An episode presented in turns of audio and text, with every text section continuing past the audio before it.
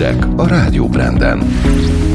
Magyarországon felhasználták az eddig érkezett összes vakcinát. Új eszközöket kapott több fővárosi kórház is. Sok üzlet veri át a vásárlókat hamis árakkal. Rádió Brand. Összeköt minket. A nagyvilág hírei első kézből, hitelesen. A legfontosabb információk. Itt a Rádió Branden. Köszöntöm Önöket, Varga Zalán vagyok. Na az eddig Magyarországra érkezett vakcinákat felhasználták, csak nem 130 ezeren kapták meg az oltást, több mint 1600 embernek a második dózist is beadták már. A beoltottak többsége egészségügyi dolgozó, de 10 ezer idős otthonban élőt és dolgozót is beoltottak már. Szerdán várhatóan megérkezik a Pfizer következő szállítmánya, ami 35 ezer embernek lesz elegendő. Az ütemezés szerint a 89 évesnél idősebbek következnek majd, és közben elkezdődött a rendvédelmi és honvédelmi dolgozók igényfelmérése is az oltásra. Minden vakcina, ami forgalomba kerül, hatásos és biztonságos. Ezt az országos tisztifőorvos közölte az operatív törzs tájékoztatóján. Müller Cecília hangsúlyozta, sokkal kisebb kockázattal jár az oltás, mint a megbetegedés, amit védettség nélkül a vírus okozhat. A legutóbbi adatok szerint Magyarországon kevesebb, mint 600 embernél mutatták ki a koronavírus fertőzést. Az aktív fertőzöttek száma 110 ezer alá csökkent. Meghalt 111 beteg, kórházban több mint 4400 koronavírusos beteget ápolnak. Az ország nagy részén továbbra is stagnál a szennyvízben mért koronavírus koncentráció.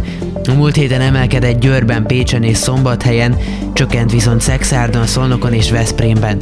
A koronavírus koncentrációja csak Pécsen magasabb az átlagnál, ugyanakkor például Debrecenben, Győrben, Salgótarjánban, Szegeden, Veszprémben, Zalaegerszegen, valamint 5 Budapest környéki településen már alacsony. Két milliárd forint értékben kapott új eszközöket, például mobil röntgent és fertőtlenítő robotokat több fővárosi kórház az Egészséges Budapest programban, jelentette be az Emberi Erőforrások minisztere.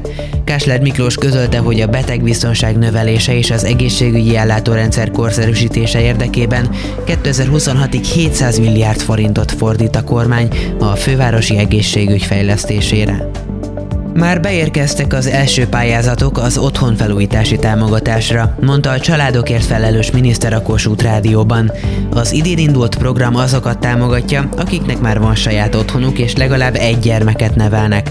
Az állami támogatás mértéke a felújítási összeg fele, legfeljebb 3 millió forint. Novák Katalin hozzátette, a másik támogatás, az otthonteremtési program pedig azoknak segít, akiknek még nincs lakásuk vagy házuk.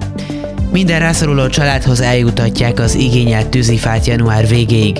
Ezen a télen 206 ezer köbméter fát ajánlottak fel az állami erdőgazdaságok. A hátrányos helyzetű családok többségéhez még az ünnepek előtt kiszállították a tüzelőt. A legtöbb igény szabolcs már Bereg, Borsod, Üzemplén és Baranya megyéből érkezett. Minden harmadik üzletben előfordult, hogy rosszul voltak feltüntetve az árak. Tavaly a fogyasztóvédelem összesen 5000 boltot ellenőrzött. 1700 helyszínen tapasztaltak hiányosságokat, de csak a vizsgált árucikkek 3%-ánál akadt kifogásolni való. Az ellenőrzések idén is folytatódnak majd.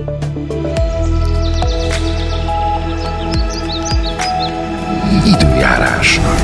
Délelőtt nyugat felől fokozatosan szakadozik, csökken a felhőzet, keleten eleinte még lehet kisebb eső, de az ország nagy részén csapadék nem valószínű. Délután a változó felhőzet mellett hosszabb, rövidebb napos időszakok is lehetnek, említést érdemlő csapadékra nem kell készülnünk.